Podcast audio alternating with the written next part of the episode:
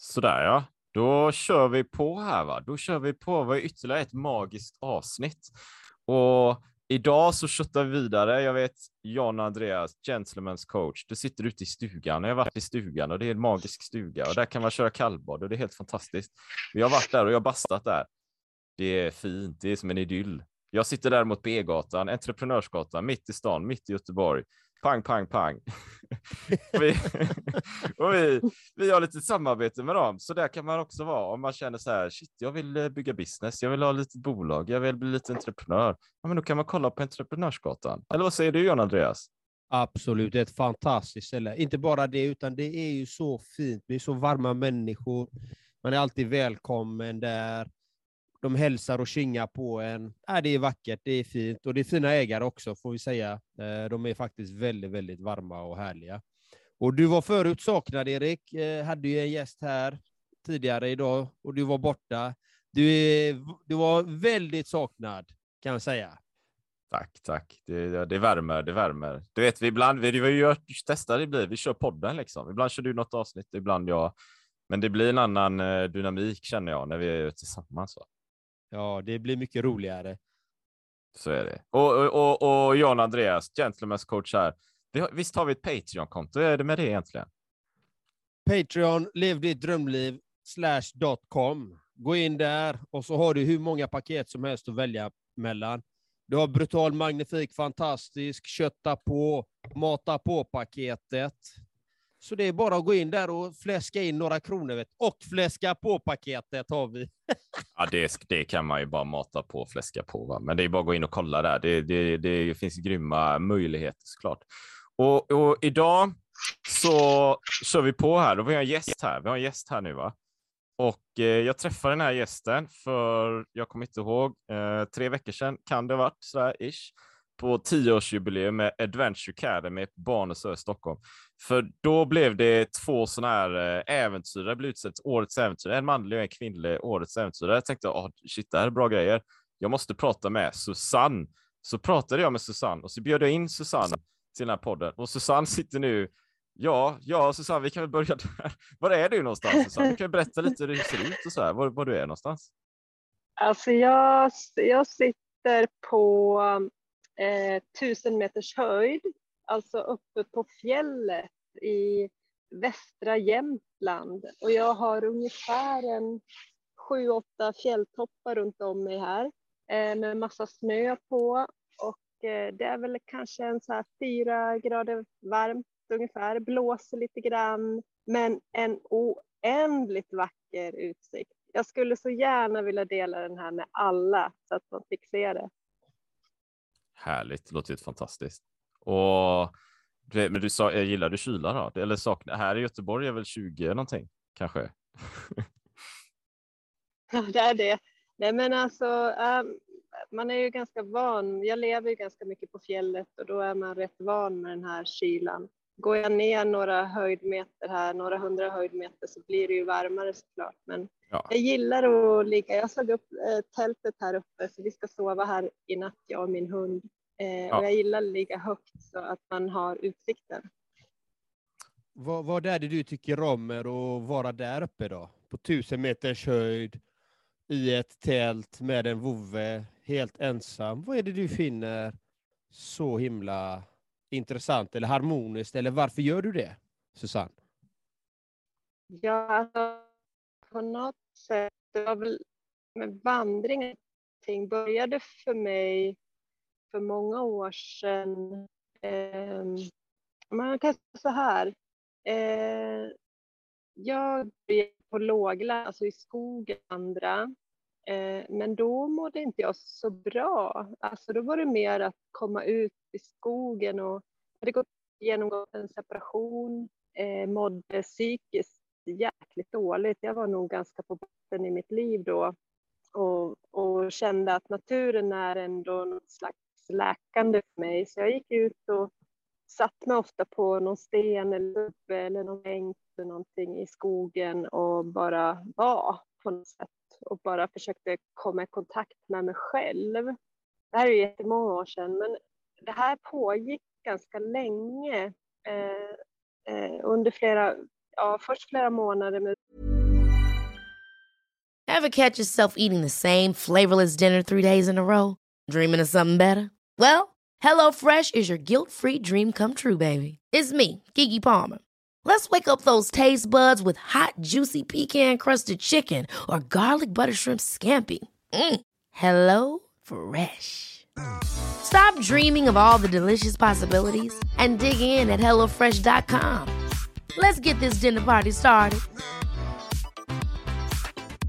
When you're ready to pop the question, the last thing you want to do is second guess the ring. At Bluenile.com, you can design a one of a kind ring with the ease and convenience of shopping online. Choose your diamond and setting. When you find the one, you'll get it delivered right to your door. Go to Bluenile.com and use promo code LISTEN to get $50 off your purchase of $500 or more. That's code LISTEN at Bluenile.com for $50 off your purchase. Bluenile.com code LISTEN. Millions of people have lost weight with personalized plans from Noom, like Evan, who can't stand salads and still lost 50 pounds. Salads, generally, for most people, are the easy button, right? For me, that wasn't an option.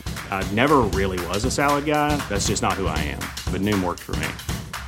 Get your personalized plan today at Noom.com. Real Noom user compensated to provide their story. In four weeks, the typical Noom user can expect to lose one to two pounds per week. Individual results may vary. Ehm, Den här eh, tiden när jag inte mådde bra så var det mer att jag tittade inåt. Jag såg inte så mycket natur om man säger så. Eh, men med tiden när jag börjar liksom läka inåt och börja få kontakt med mig själv och veta lite mer vad jag vill efter den här separationen så började jag blicka uppåt eh, och såg att det fanns leder och det var massa orangea streck. Jag började gå på de här lederna och sova ute i skydd. Jag hade inga liksom, speciell utrustning utan jag bara gick på de här. Barnen var hos sin pappa då de helgerna och ja, men jag njöt verkligen av det här. Så med tiden blev det ett intresse med fjällvandring och jag började heta Susanne Vandraren som många kallar mig nu. Eh, jag började vandra längre och längre helt enkelt och åkte gärna upp till fjället och började fjällvandra. Eh, jag har en kusin som bor uppe i Åre och jag slängde in väskan hos honom och så drog jag upp på fjället och var borta några dagar, en vecka och veckorna blev längre och till slut blev det flera veckor jag var uppe på fjället. Och jag brukar säga att hela jag har, hela mina, alla mina värderingar och hela jag har skapats uppe på fjället. För jag får ro här uppe. Jag får, det är sånt sus och brus nere i samhällena och eh, jag behöver, jag behöver både och kan jag säga. Jag tycker ingenting är svart eller vitt utan jag gillar att vara i sus och brus också men jag kan inte vara det för länge utan jag måste, jag gillar att, att få kontakt med mig själv och då, ja, då gillar jag också att den här miljön som jag har valt, det kan ju vara vart som helst, men jag har fastnat för fjället på något vis och känner mig hemma här. Hur, eh, tänker jag, hur, vad, vad kommer, nämnde du det? Hur, var kommer du ifrån eller hur såg ditt liv ut innan? Det var mycket sus och brus. Det var en helt annan, eh, en helt annan tillvaro kan jag tänka mig. Ja, jag är en vanlig trebarnsmorsa. Jag, jag fyller 53 år i år och mina barn är ju vuxna nu då, men vi har ju bott i, i Sandviken i Gästrikland. Vi bodde i Stockholm först, eh, halva barnens liv och sen eh, i och med den här separationen så började jag längta hemåt Sandviken då. Eh, och eh, bodde där i, medan barnen växte upp och gick i skolan kan man säga. Eh, så att det var ju du vet, läxläsning och skjutsa, lämna, hämta träningar, jaga tonåringar när den tiden var. Jag menar allt det här.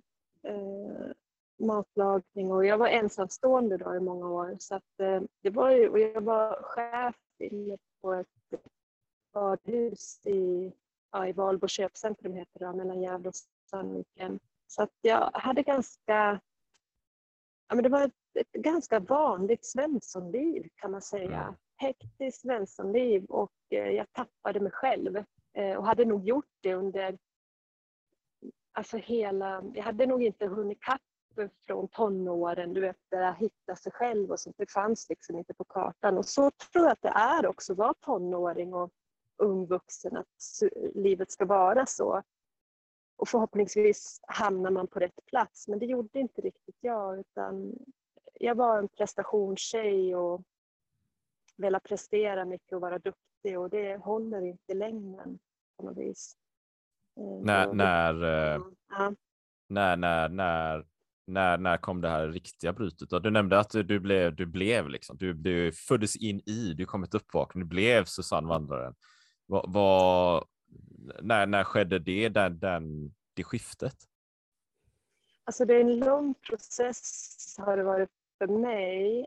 Eh, jag började läsa mycket självhjälpsböcker och personlig utveckling. Och, eh, det här är ju jättemånga år sedan nu, men det var där någonstans som jag började förstå att det handlade om mig. Jag hade ofta en ficklampa utåt och lös på andra runt om mig. Och, eh, relationen var inte bra.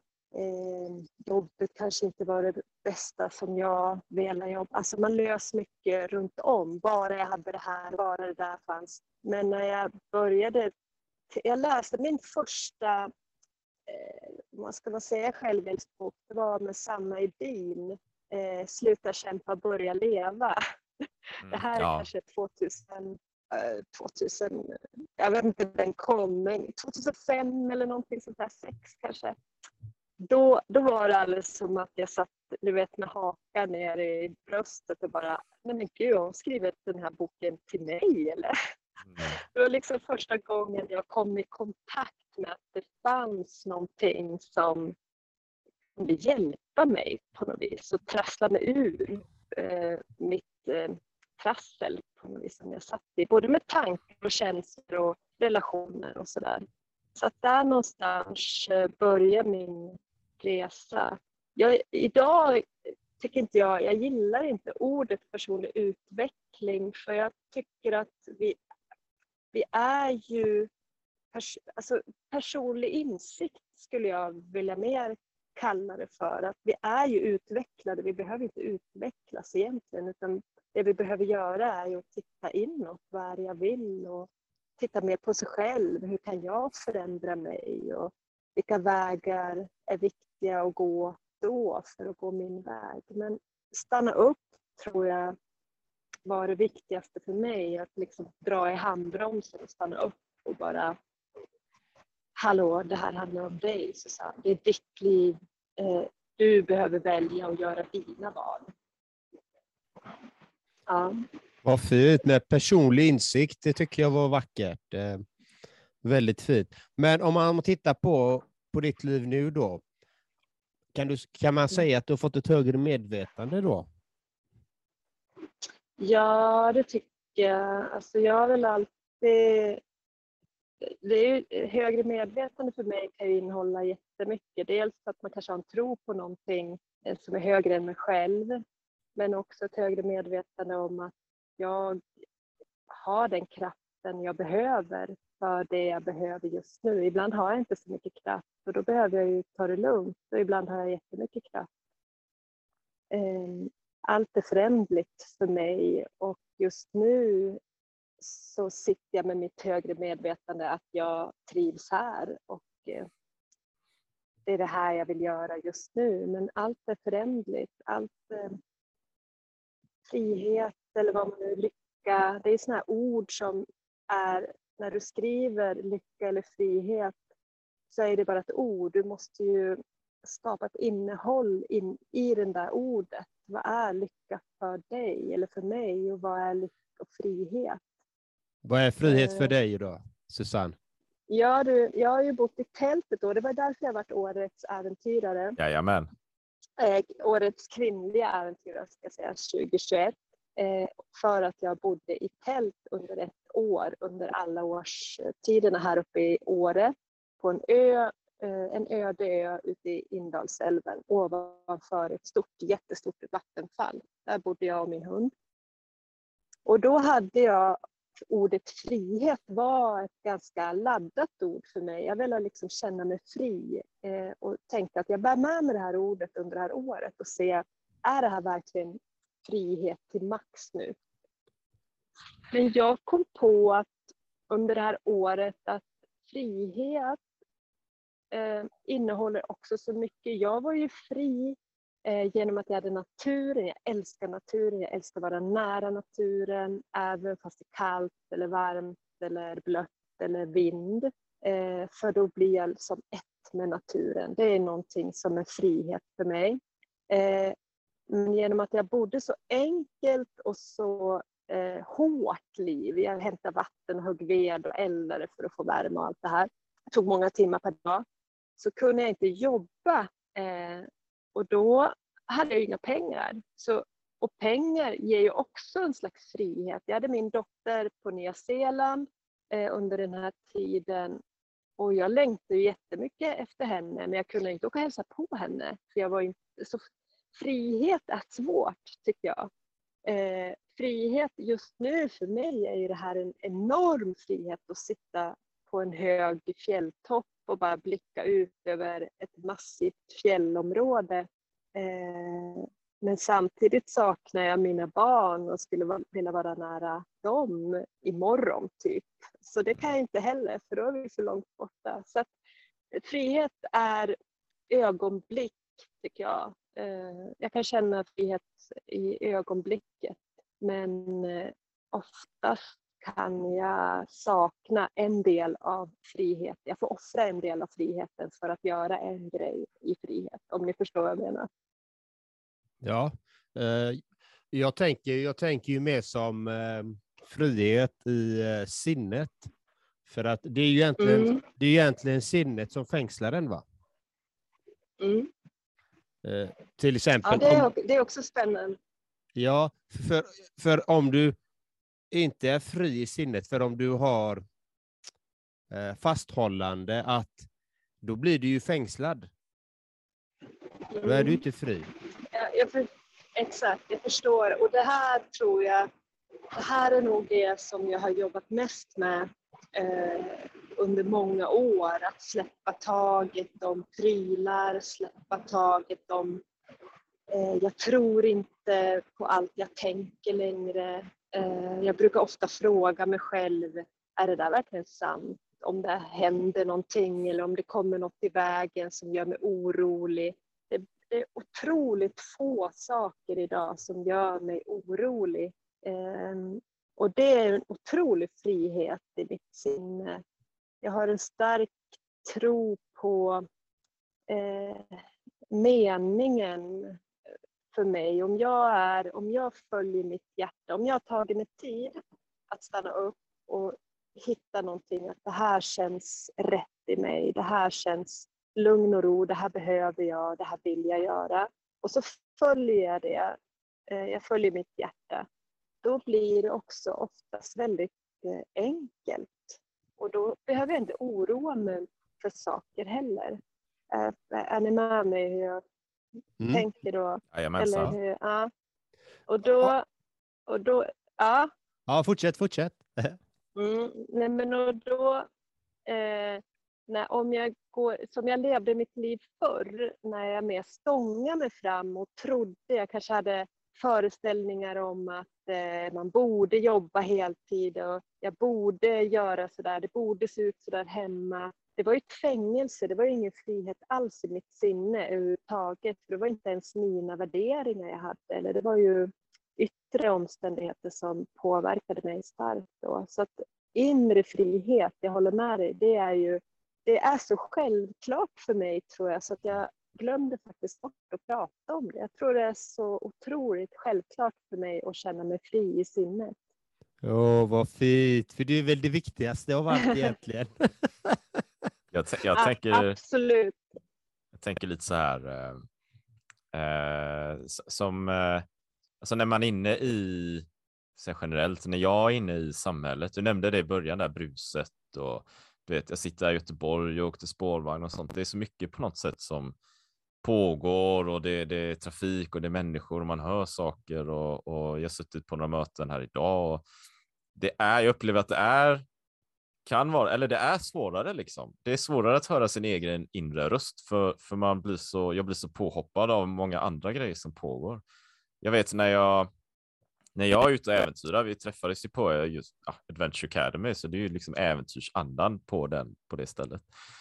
Förra året så cyklade jag ifrån Spanien, Torrevieja, hem till Sverige då, 327 mil och 25 dagar. Och där upplevde jag en, en enorm en enorm frihet Eh, i, i, utifrån det, hur jag tänker med frihet, med den här, den här fysiska friheten nästan. Eh, att jag kände att jag kan göra de här sakerna. Jag är stark, jag har min, min fysik och jag har mitt, mitt, mitt psyke med mig. Jag är på väg någonstans och det finns liksom inga eh, förväntningar, det finns ingenting. Det är bara jag och en hoj och så är jag på väg norrut och så kan jag ta dagarna som de kommer så kan jag bara kriga mig fram.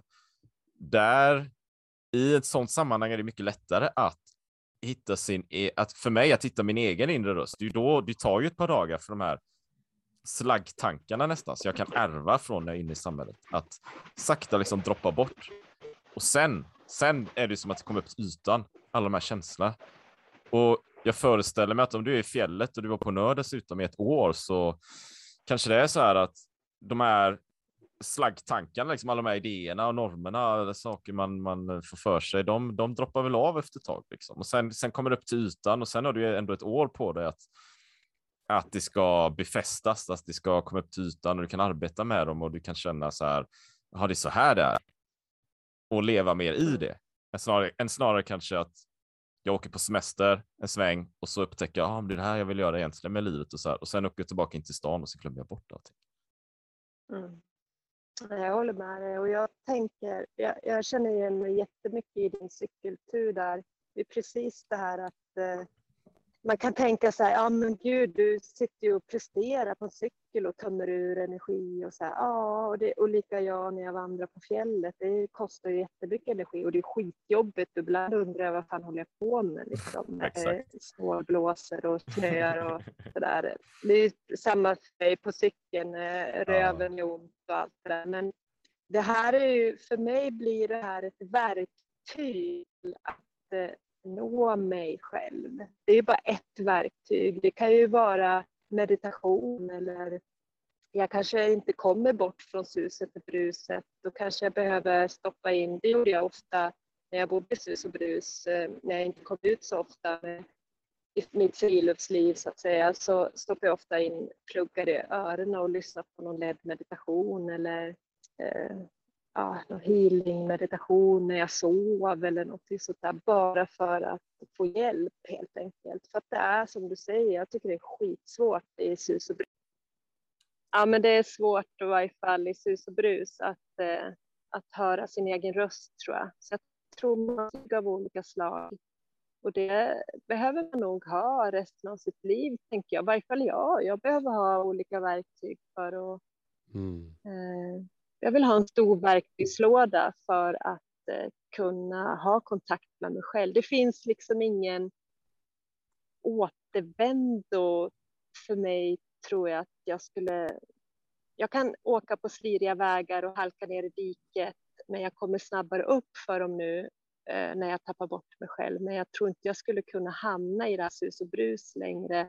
Jag har tränat för länge mm. att vara med mig själv. Jag känner igen mina signaler. Och det kan jag också säga att jag, när jag började med de här personliga insikterna för många år sedan så blir man ju lite hypad. Man vill ju frälsa hela världen och berätta att eh, gör så här, gör så här och läs den där ja. boken och allt kommer bli bra.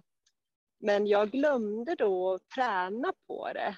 Eh, det var mer böcker och vart eh, men att göra det som står i böckerna och, och, och verkligen eh, träna, börja träna precis som en muskel, träna sin mentala, eh, mentala del, sitt inre, att, att höra sitt inre. Det, var, det har ju pågått under många år. Eh, mm. så att eh, jag, för varje dag blir man ju bättre och bättre eh, på det. Det var fint. Vad fint. Och det, ni, sa att ni, träffades, ni sa att ni träffades på Barnens Öva. Ja. Då. Mm. Jag har ju själv mitt minne där. Det var då en del av mitt starkaste uppvaknande kom, då satt jag där i en sju dagars meditation, kärleksmeditation, omtanke. Så att eh, där vaknade jag, en stor del av mig till, liksom att eh, med självinsikt, liksom, minns den dagen så väl. Jag hade gått igenom två utbrändheter, hade ett totalt vrak fysiskt, mentalt, ekonomiskt, relationsmässigt, allting.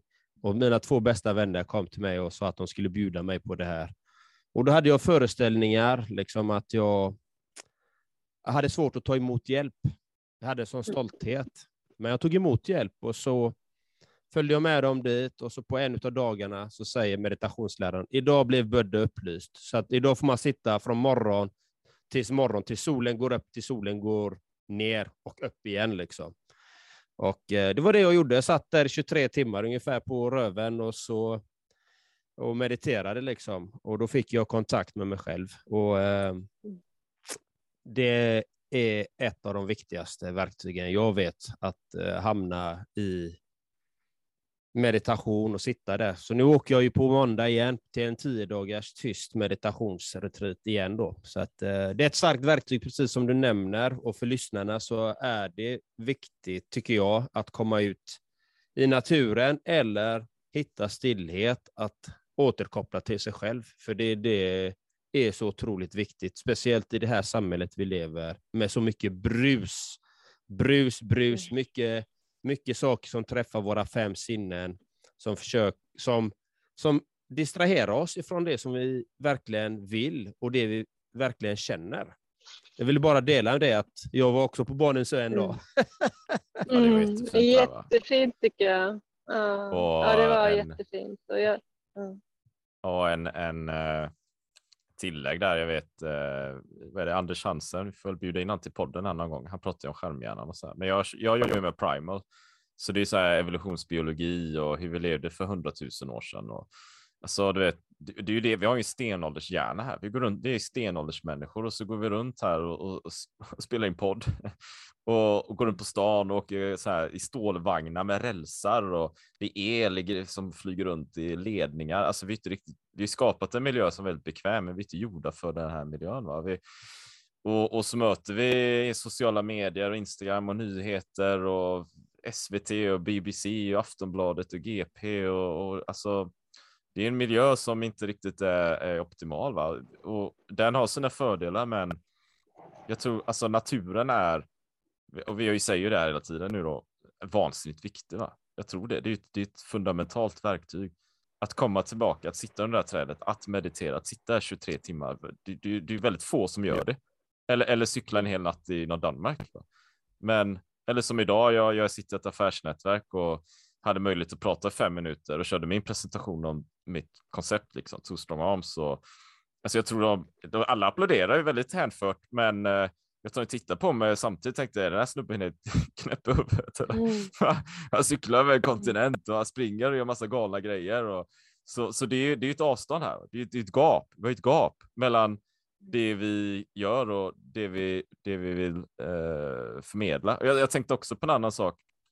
Här i Nordstan i Göteborg kan jag gå förbi och då är det ofta någon som står där i mitten och håller upp något plakat om något, något budskap. Någon som står där ofta kan vara vad som helst, liksom. Jesus lever eller någonting. Och det är ju den här, den här de, de upplever kanske att de har kommit på någonting och så vill de liksom frälsa eh, alla Eh, och det tar ju också energi. Liksom. Jag tror, gör man det och arbetar för mycket i det så tappar man bort sig själv dessutom.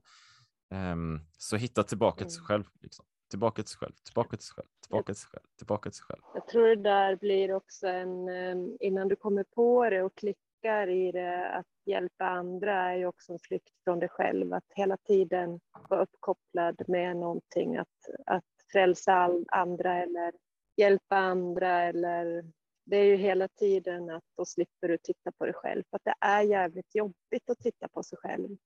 Jag vet, jag har läst mycket av Eckart Tolle och det, han gillar jag just för det här att, att ja, men ha fokus på dig. Det är då du kan göra en förändring. Jag tänker också på det här med meditationen. Att jag, jag började meditera precis som du, att jag fick liksom, skulle sätta mig, jag hade läst det i en självhjälpsbok, men för mig funkar inte det för att jag var liksom på en skala 1 till 100 i energi eh, så var jag nästan 100. Eh, så att sätta mig från 100 ner till noll funkar inte för mig. Så att vandringen tror jag passade mig så bra att jag fick röra mig men ändå var i mina tankar. Och sen med tiden, ju mer jag liksom är mig själv så kunde jag så småningom eh, sätta mig i meditation och komma i kontakt med mig själv. Men, så att jag tror jag tror att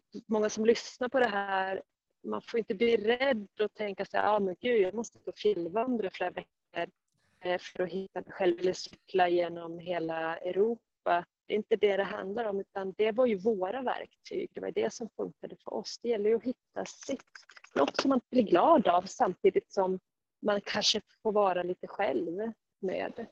Tror du, Susanne, tror du att, mm. tror du att lidande kan vara en, eh, en nyckel för uppvaknande till sig själv. Ja, ja. Det, det tror jag fasen måste ju vara bevisat nästan, att hunger, det är också en flyktgrej. Vi äter eh, tills vi är proppmätta och då, då tappar man ju också sig själv. Det, för mig är det en flykt att äta äta hela tiden så att jag provar att gå lite hungrig och se vad som händer. Du får mycket lättare kontakt med dig själv om du är lite hungrig eller om du tar ut dig, att du eh, springer eller... Eh, alltså det är väl få gånger man eh, tappar eh, masken. Det är väl när man är hungrig och när man är helt slutkörd. Det är väl då tårar kommer och ilska kommer och sånt där. Och det tror jag är bara nyttigt att det får göra. Hej, jag Ryan Reynolds. Recently, I asked Mint Mobiles legal team if big wireless companies are allowed to raise prices due to inflation. They said yes. And then when I asked if raising prices technically violates those onerous two-year contracts, they said, what the f*** are you talking about, you insane Hollywood ass?" So to recap, we're cutting the price of Mint Unlimited from $30 a month to just $15 a month. Give it a try at mintmobile.com slash switch. $45 up front for three months plus taxes and fees. Promoting for new customers for limited time. Unlimited more than 40 gigabytes per month. Slows. Full terms at mintmobile.com. Life is full of awesome what ifs and some not so much, like unexpected medical costs. That's why United Healthcare provides Health Protector Guard fixed indemnity insurance plans to supplement your primary plan and help manage out-of-pocket costs. Learn more at uh1.com. Mm. Ja, jag har ju själv läst Eckart Tolle en hel del och, eh, och upplevt mycket av det som står i den boken, fast på mitt sätt då liksom. Så att jag, att vara en iakttagare av sina tankar, känslor och förnimmelser, liksom, det är, mm. det är ju någonting fantastiskt att kunna vara den iakttagaren. Han kallar det, han kallar det varande, tror jag, att vara i varandet. Mm, mm. Eh, och och det, det, är ju våran, som jag upplever själv, det är våran grundbult att vara i det varandet, att kunna mm. För det är egentligen det vi är, egentligen, mm. om man säger så. Uh, och det är något vackert med att kunna vara i det. Det är så, mm. det är så vackert där, tycker jag. Mm. Jag kommer ihåg, jag kommer ihåg, du nämnde ju Sandviken. Jag bodde uppe i Gävle innan. Jag har varit i Sandviken massa gånger. Mm -hmm. cyklat där omkring och tränat och äventyrat lite. Och så här. Jag nog kan jag mm. sprungit dit någon också tror jag. Men jag kommer ihåg när jag bodde, jag fick bara en bild här. Jag har också berättat för lite polare så här. Nej, men du vet, jag kan gå ut och promenera ibland. Jag har varit uppe i Gävle och så bara en schysst sommardag. Ja, och så är det ett stort fält, så här grönt fält och så kanske det vajar något sädeslag eller någonting. Bara, men jag ska gå ut där. Jag ska bara gå och lägga mig där. Så kan jag gå ut där, så bara lägga mig rätt upp och ner på det här sädesfältet mm. någonstans. Det, det kan jag ju göra fortfarande. Jag kan cykla, vet. Jag kan cykla 40 kilometer timme och bara kriga, mata, mata, mata. Men det är sällan jag är ute efter tider. Så bara schysst, vilket skönt fält, vilket, vilket skönt gräs där borta. Så kan jag bara mm. stanna rätt upp och ner. Jag bara stanna, lägger cykeln, jag skiter där. Så jag går och lägger mig bara på gräset. Det är helt magiskt. Det är helt magiskt. Ja. Och det, när du säger det, det brukar jag tänka på folk som är ute och går. Eh, det är jättemycket folk som är ute och promenerar och springer, men om man liksom tar bort det här i öronen, alltså man tar bort musiken eller börjar lyssna mer på dina tankar, vad som händer. Eller om du är ute och promenerar, du kanske inte kan springa men du promenerar mycket. Ja, men sätt dig ibland på en bänk. Alltså det är skitundligt. det är jättemånga som är skiträdda för det, att bara sätta sig på en bänk själv Mm. och bara sitta där och känna hur det pirrar i kroppen och tankarna börjar komma. Så att egentligen är det de där små grejerna som gör stor förändring, tycker jag. Det har hjälpt mig otroligt mycket. Susanne, Ja, skulle du säga att, eh, att nu när du är mer närvarande med dig själv, att du har mer att ge till andra? Ja, jag ger på ett annat sätt idag. Eh, Jag ger inte, Eh, jag kan hamna i det här att ge för att eh, fly mig själv. Eh, Det får jag vara lite observant att eh, om jag ska hjälpa någon kompis eller att jag går in för mycket i det, att jag tappar mig själv. Eh, Men jag kom, det är lite som jag sa tidigare, jag kommer lättare upp på banan och kommer på att fan Susanne, det här är inte bra. Eh, nu, du kommer, du ger, gör avkall på dig själv när du hjälper på det här viset. Jag har lättare att hjälpa att ge mer inspiration idag. Att jag, jag tappar inte mig själv utan jag ger, eh, jag ger mer på ett annat sätt. Jag har svårt att förklara den. Ger du mer ljus, är det det du menar? Ja, att, att, att, eh, våga att, hjäl- eller liksom att inspirera andra människor att våga bara genom att göra det jag gör. Om jag gör det jag tycker om och mår bra i det, då sprider jag den energin känner jag. Jag behöver inte ens visa upp det utan det märks i energifältena. Mm. Ja, det, det var det jag ville veta, för det, för det ibland är det inte vad man, alltså, jag brukar säga björntjänster, hjälper man en människa, hur hjälper du en människa och varför hjälper du en människa? För ibland kan vi faktiskt skälpa när vi vill så mycket, Mm. och, och då är det viktigt att titta, titta, vad är det jag gör nu? Förlorar jag mig själv? Hjälper jag för hjälpandes skull? Eller hjälper jag för att vara snäll? Eller hjälper jag verkligen hjälper så att den personen lär sig själv det den behöver göra? Eller, Mm eller gör det för egen vinning eller gör det för deras skull? Men, och den är viktig, för det, är inte, för det är att hjälpa på ett bra sätt så att det känns bra för båda parter. Att den ena parten som kanske behöver hjälp, men att den utvecklas och att man känner att man själv inte kvävs eller tappar bort sig själv. Mm. Det är jätteviktigt tror jag och jag tror att många hjälper precis som jag har gjort gjort eh, i större delen av mitt liv. Jag har ju hjälpt för att ett eh, självsyfte, alltså det är rent ego. Jag har hjälpt för att, dels för att jag slipper titta på mig men också för att eh, jag har mått bra av det. Alltså jag har fått energi av att hjälpa för att jag har inte haft energi på annat sätt. Det har varit som en, ett, ett batteriladdare för mig. Att hjälpa andra så har jag mått bra. Fast det har varit falskt må bra. Det är ju bara ytligt. Det, är bara, det har ju bara varit eh, eh, kortsiktigt mm, att må bra. Mm. Jag brukar Exakt. tänka på hur man gör med barnen. Det är lite samma grej där. att eh, Om du gör gör saker som är bra för dig, då lär du ju barnen på bästa sätt. Istället för att bara snacka liksom, utan visa med ditt liv vad så här kan man också göra. Och så kommer det någon och frågar, fan du ser jävligt glad och härlig ut, vad gör du? Ja, då kan jag berätta. Så att, eh, jag tror att jag var förebilder för människor. Vill man berätta om det så, så i poddar eller vad man nu sprider sitt ord så är väl det fantastiskt bra, tänker jag. Det- Men, men om vi det- säger så här ja. då, Susanne. Jag får bara ta den i den Ja, gör där. det. Gör det. Är du din egna förebild då? Ja, jo, men det, det känner jag att jag är. Jag lyssnar mycket på mig själv och litar på mig själv på ett helt annat sätt idag. Jag har full tillit, jag har full tillit till livet så länge jag har kontakt med mig själv. Det är min största eh, vad ska jag säga, största, eh, viktigaste jobb i mitt liv, eller vad ska jag säga, drivkraft i mitt liv, det är jag. Eh, och jag litar på mig för att jag sitter på sanningen för mig själv, alltså min egna sanning, inte om världen, inte om eh, hur vi ska lösa miljöfrågor eller vad det nu är, utan livet om mig, det är jag, jag litar på mig själv så fort jag lyssnar på mig själv bara.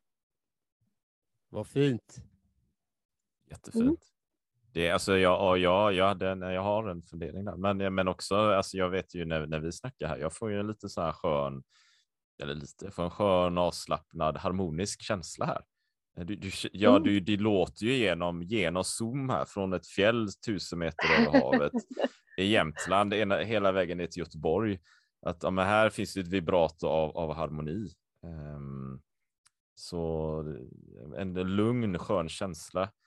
Ehm, kan man jämföra kanske med om man ska, det det är som att snacka med någon stjärnsäljare som ska liksom maxa månadens vinstkvot i Stockholm liksom, utan det det här är något helt annat. Va?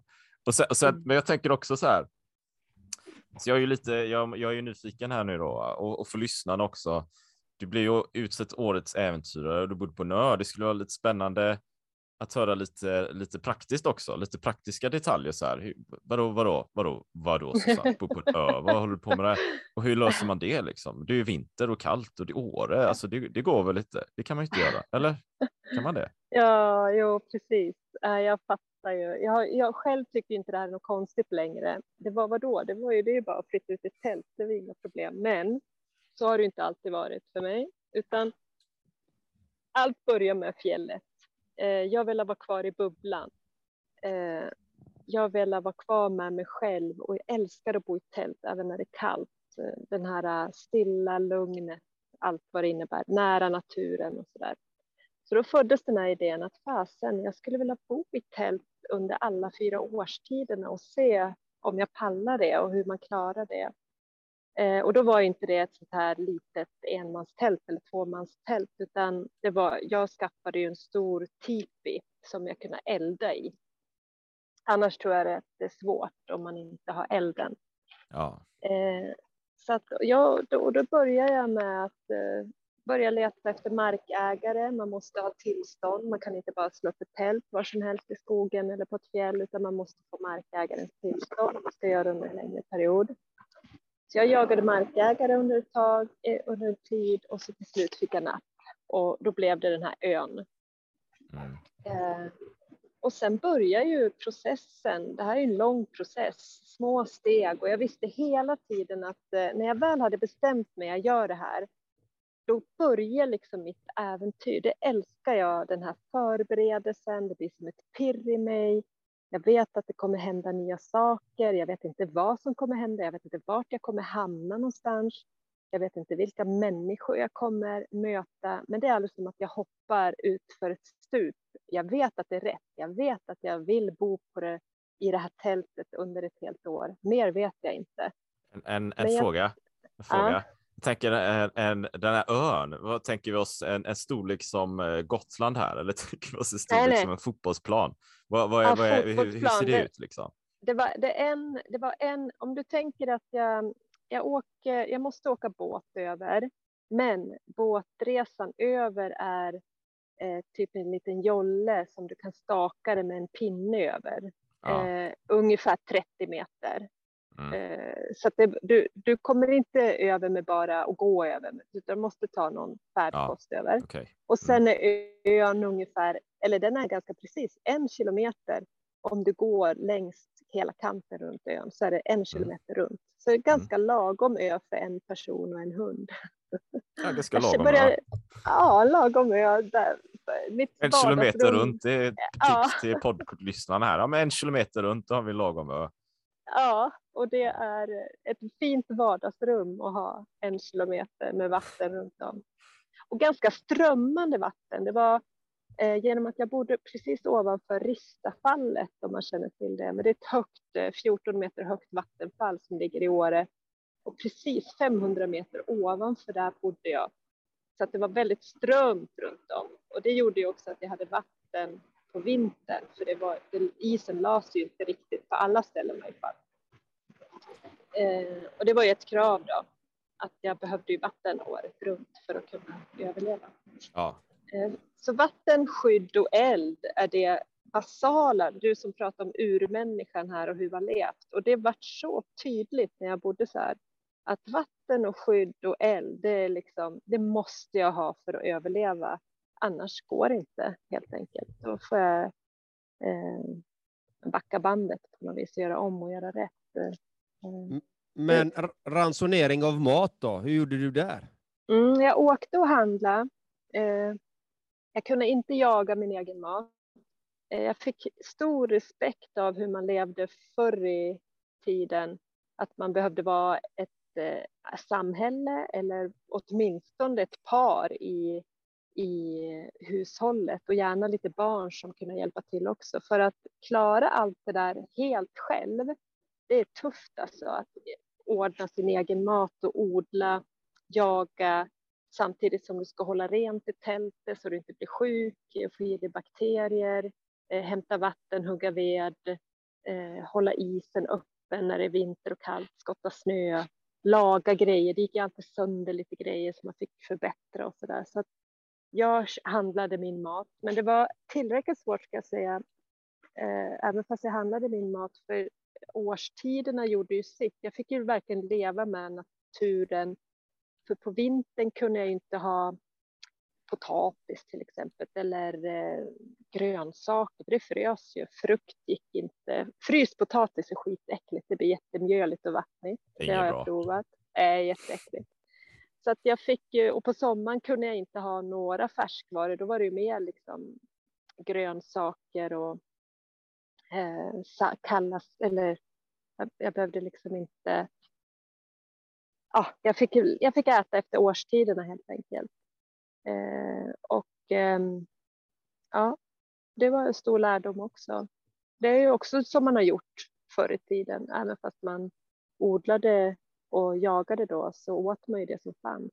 Man åt inte frukt lite, på vintern. Ja, lite som den ur, ur-entreprenören. Ja.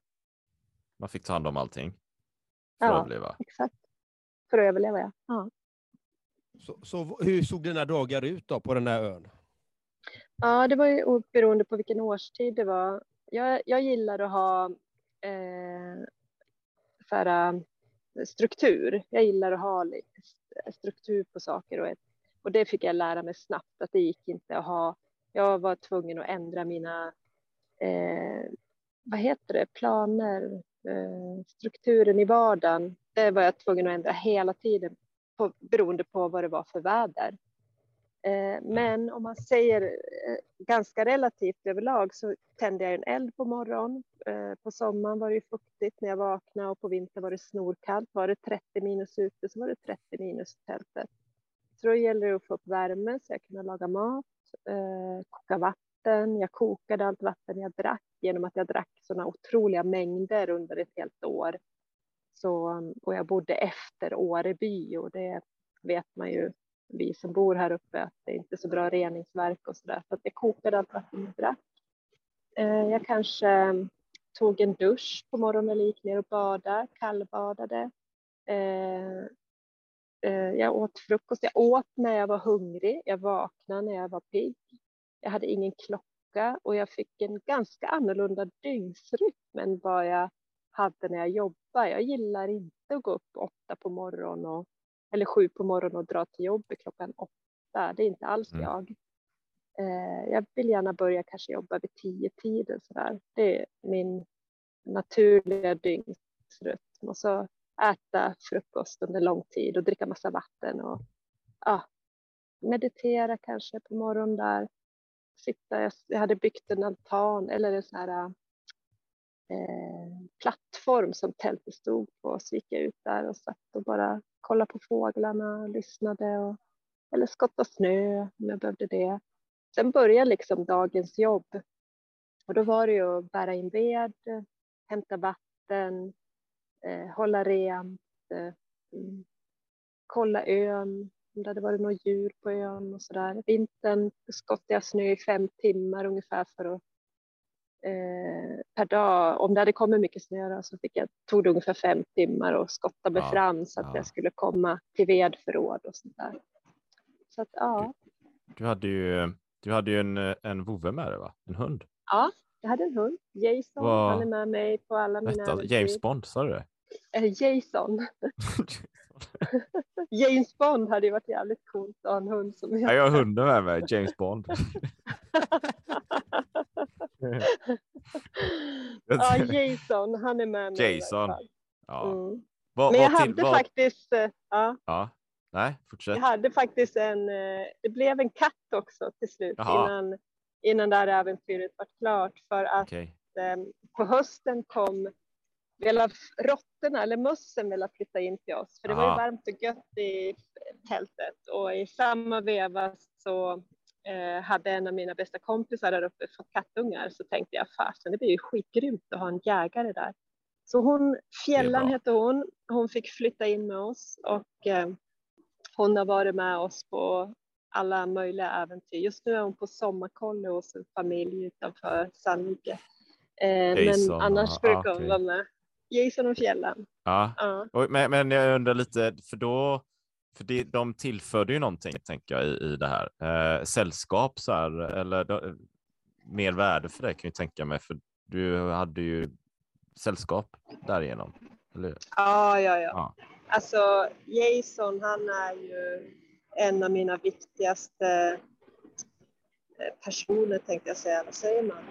Mitt, alltså det är en, en av mina viktigaste grejer jag har i mitt liv just nu. Förr var det ju med familjen och barnen eller kanske relation, men jag har ingen relation nu och jag känner att eh, den själsliga och fysiska beröringen jag får av honom är fasen skitviktigt. Mycket viktigare än vad jag förstått. Han var faktiskt sjuk här för ett tag sedan och då jag det varit en jäkla upplysning för mig då hur viktig han är i mitt liv. Att eh, ja, men både den här fysiska beröringen som en hund ger.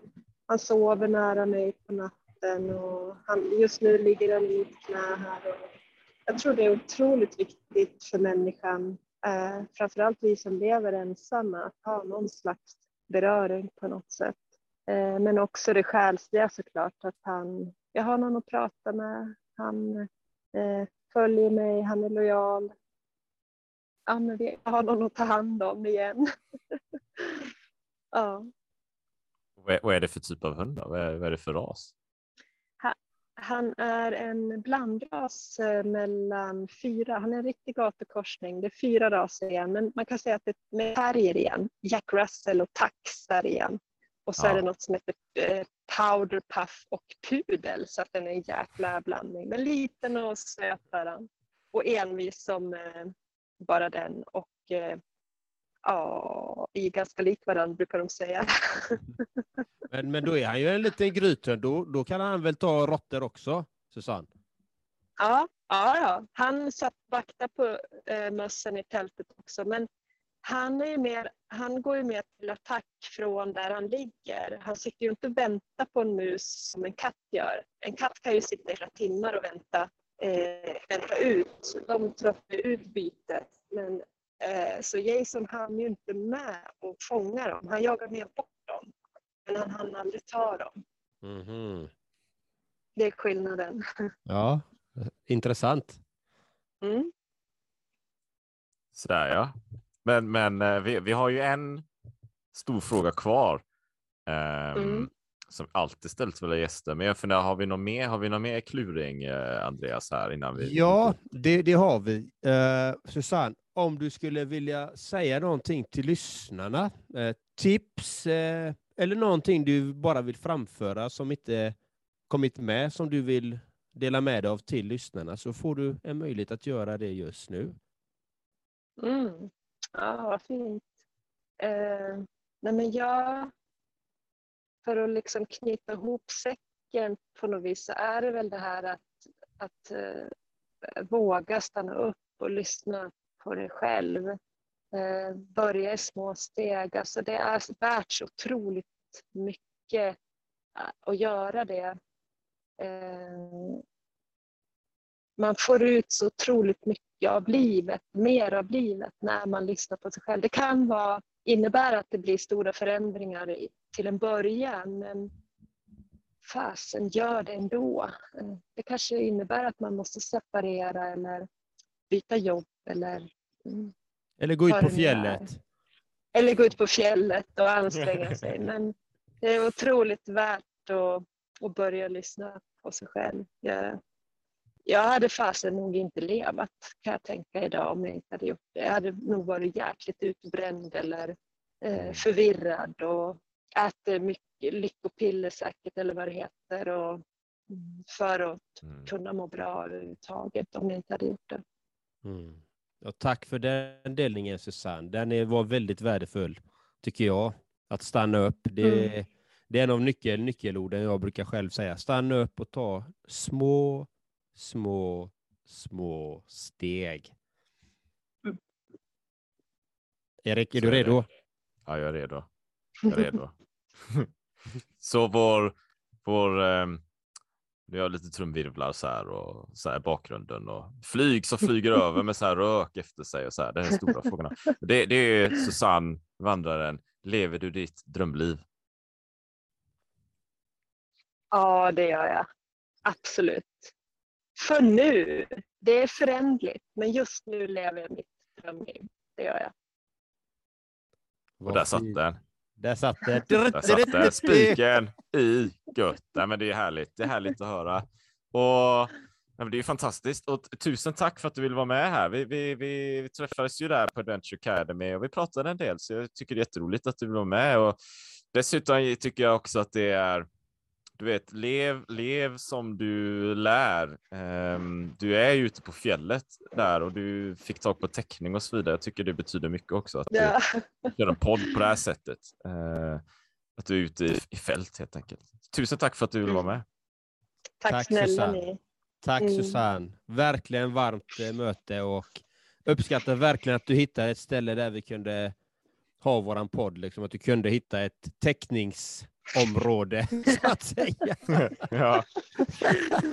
ja, det är helt sjukt hur man har sprungit. skulle, jag skulle ha haft en drönare och filmat mig hur jag sprang runt där och letade och gick med telefon så här uppe i skyn för att hitta täckning.